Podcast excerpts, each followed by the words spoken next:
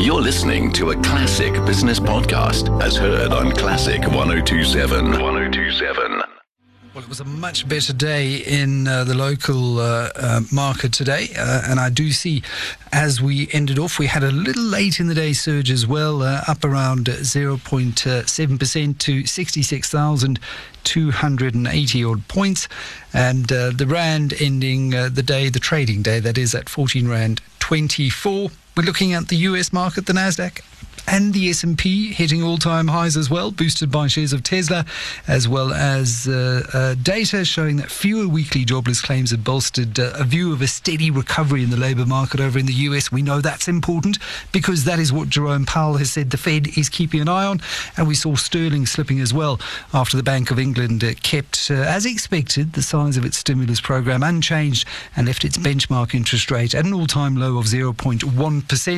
We're joined by Chantel Marks, head of equity research at FNB Wealth and Investments, uh, who's back from her holiday, which I'm sure is already a distant memory. Chantel, how are you doing? I'm doing very well, but you are 100% correct. My holiday is a distant memory, but I would recommend the lovely Northern Cape and the west coast of this country to ah. absolutely anyone um, of course, after the third wave uh, calms down. Absolutely. Uh, a place where you have no signal and just open expanse and horizon any which way the eye looks. Well, that's where I was last week as well, in the, the Kruger Park, which is looking fantastic. And SANParks doing a great job as well. One of those institutions that, even through state capture, can uh, hold its head up high. Talk to me about the market action that we saw today, uh, up 0.67%. Really not a bad showing on the local exchange. If you look at the top movers, South 32 up 7%, Old Mutual 6.1% after that Nedbank news. On the downside, Sirius, Capco, DRD Gold. Themes that you're picking up out of all of that? The theme is up finally. So we've had a we've had a few days where um, the market seems to be moving in a specific direction, and then towards the end of the day, it either trends lower or or higher to end more or less flat. So um, the standout theme for me today is just the fact that we managed to push higher um, after the US market opened. And you can actually see that push coming through from, from about 3 o'clock, which is more or less um, when New York opens. Um, really benefiting from positive uh, economic data coming through from the US. Um, and, and that's just allaying fears that even though inflation is quite high, the, econ- the economic recovery is on track. Uh, and if we are going to see any sort of tapering, um, most of these Fed presidents and Fed speakers this week have told us that the, the recovery needs to be um, pretty much embedded before they even think about tapering or, or yeah. even even think about thinking about um, increasing rates. So, so that that positive momentum in the economy really driving markets today and finally filtering through to the JSE as well. I was watching Powell's testimony and found uh, the the political tone quite interesting because you've got the Republicans accusing the Democrats of making it almost impossible uh, for Jay Powell to achieve his mandate of, of full employment because of all the stimulus. Because you're paying Americans to sit on home, uh, sit at home on the sofa, and uh, you know the retort obviously from the Dems was, well, you know, after Trump, we had to do something after all of his uh, COVID denialism. We had to stimulate the economy, and we had to roll out vaccines, and you know you'll see the benefits down the road. Very interesting political dynamic that is emerging over in the US. Let's move over to Microsoft, which is right now launching uh, Microsoft 11. I tried to click on the link on Twitter, and all I got was a blue circle of death, which is pretty much everything that you get when you t- you go onto the Microsoft browser, which is why I use Google or, or Chrome or Firefox or you know any of the others. Uh, but Microsoft hitting a two trillion dollar market cap. Who would have said that it would be Microsoft and not Amazon or, or Google to get there after Apple? Yeah, I think uh, a, a, few years ago we were we were kind of rallying behind uh, Alphabet or Google and saying, "Go, you good thing, you're going to make it, you're going to get to the tr- two trillion um, dollar club." But they just they just kind of ran out of steam a little bit, um, and and I think that the reason why Microsoft has done so well is just it's got massive diversity um, in its portfolio. And then the difference between a Microsoft and a Alphabet is that Microsoft earns a lot of subscription revenue, and that subscription model has has really been um, very very good for them. So instead of just buying a, a once-off Office box like back in the day at, at Incredible Connection, um, you're now downloading your Office and it continues to update, and you're paying a monthly fee. So something like that has a lot more runway, um, and because you have that certainty of earnings as well, it's a lot easier to forecast what Microsoft is going to earn over over the next 12, 36, 48 months. And that certainty, I think, the, the market really likes. Um, interestingly, I had a look at the at number three, four, and five are the largest companies in the world. Uh, four of them are American. Amazon and Alphabet are in there, but they're yeah. not close to two trillion. And then Aramco, uh, the Saudi oil giant, is actually the third largest company in the world still. And I'm sure that this this rally in oil prices is really helping them at the moment. Yeah. So uh, fossil fuels still up there. Uh, everyone writing the obituary of fossil fuels, as we've seen with a, a recently listed uh, coal company that uh, tanked on its first day, but has come roaring back. I think is up sixty percent since its IPO. I think uh, too soon yet to write off fossil fuels, despite all of the ESG thematic investing that we're talking about. And I was looking at some of the numbers on Microsoft. It's uh, up 65% since uh, the uh, the beginning of March last year. 19%. That's how much its sales grew in the last quarter. And if you look at two trillion dollars, I mean, I struggled to wrap my head around figures this large, but it's worth more than half as much as the entire German stock market put together.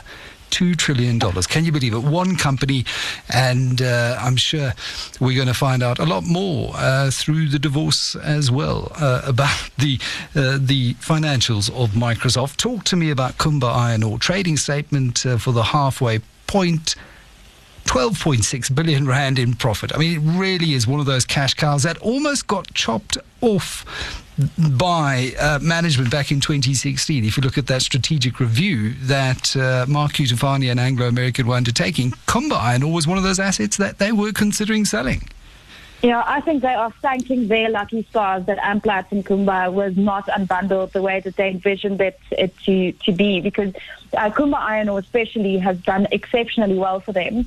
And I, I had a quick look at uh, what the difference is between uh, the iron ore price or the average iron ore price um, last year so that's the period from January through June, and the, the, the corresponding period so far this year. Um, the average iron ore price, that's 62% fine, it's all, it's all jumble, but anyway, the average iron ore price was $86.70 a ton last year. The average so far this year is $176 a ton. So it's more than doubled. And because these companies have were almost bankrupt a few years ago, they've taken so many costs out of the system. Their fixed cost base is a lot smaller than it was.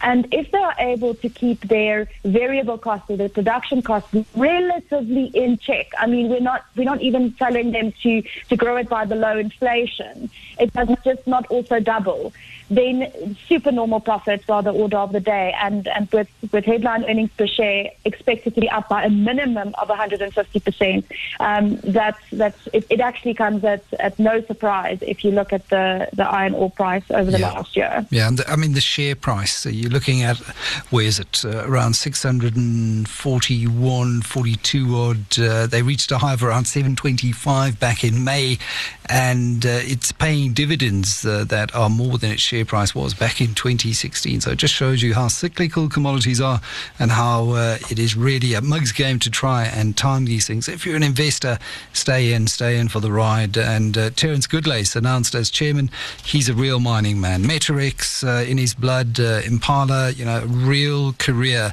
as uh, a miner's mining man. He knows all about tons to the mill, so a good appointment that as well. And uh, before I get accused of being sexist when I say a miner's mining man, uh, he could be a miner's uh, mining woman as well if he wanted to be in today's world of social justice and all of these things. He chooses to identify wise a man, so I can call him that. Uh, so uh, go out and uh, point me for being wrong on that one. Anyway, Growthpoint investor update for the nine months. Uh, what do you think of property at this stage in the cycle uh, when we are facing third waves in Gauteng? We still have uncertainty. Are we going to go back into level four, even level five lockdown? Would you be owning listed property at this part of the cycle? Yeah, I mean, so we've seen a really nice recovery in the listed property sector generally. Um, Growthpoint really doing particularly well just because it's it's a it's got a, a bigger portfolio, it's got a more steady portfolio. Uh, people know exactly what they get when they've got Growthpoint. You also have a, a kind of a rampant Australian property market, really complementing that portfolio through through exposure to Growthpoint Australia. Um, but I mean, some of the others that have done very well and actually did very well throughout the, the COVID 19 period are some of these more niche players. So um, I'm thinking about Equites in, in logistics, uh, storage on the on the self storage uh, front, and uh, stocks with retail exposure to kind of these convenience type type centers like a like a fortress. Um, I think what's also been important here is to look at balance sheets. So throughout the, the COVID-19 period, the companies with strong balance sheets have, have outperformed. And now the companies that look super cheap actually have uh, are, are on a great footing in terms of debt. A lot of them have to actually sell assets in order to bring down debt. Uh, but it's it's it's a bad cycle because when you sell the asset, you no longer generate income from it. So your other debt metrics, uh, which is interest cover, for example, um, get way out of whack. Um, so it, it's complicated for the REIT space right now. That's the long answer. Um, and I think it's still a stock picker's game. And I think you still want to be in the stocks with good balance sheets and, and portfolios that offer a, a bit of something different. Absolutely, and uh, those who have brought those loan to value ratios all the way down uh, uh, as far as they could without cutting too much, as you said earlier, into the earning uh, capability and the EBITDA capability of that company into the future. Steinhoff's Pepco, uh, pretty upbeat about consumer patterns returning to normal.